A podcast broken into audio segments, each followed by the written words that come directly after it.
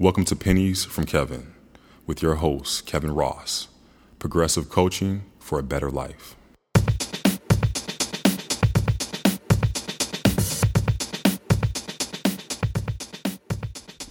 Leading the blind to a vision they'll never see. Not long ago, I started an additional venture which I had no idea would take off like it did. It became huge, bigger than I ever anticipated. Unfortunately, I didn't have the time or the manpower to tend to it. You have to be careful when you venture out and do something that you're passionate about. You never know if it's going to take off, but there's a good chance that it will. Well, it did. And at the end of the day, I tried to put together a team way too fast to make it work, and they weren't ready, nor were they really interested. They were blind because they didn't see my vision, and I gave up on it because I became overwhelmed with other things. In addition, I believe their negative influence and lack of interest led me astray. I certainly should have known better.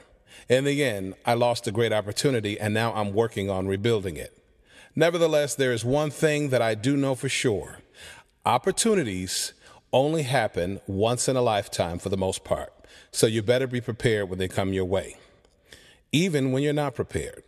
Lesson here today is to make sure that you don't allow yourself to be held back by other people's beliefs, lack of interest, lack of motivation, and lack of drive.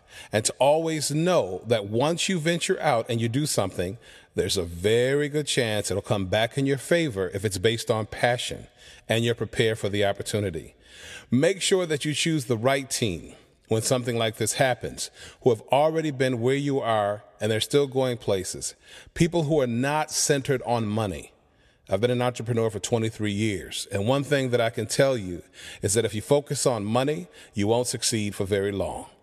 Any successful business that's a long term business always starts off about passion. This is Pennies from Kevin. Follow me on Instagram at Pennies from Kevin.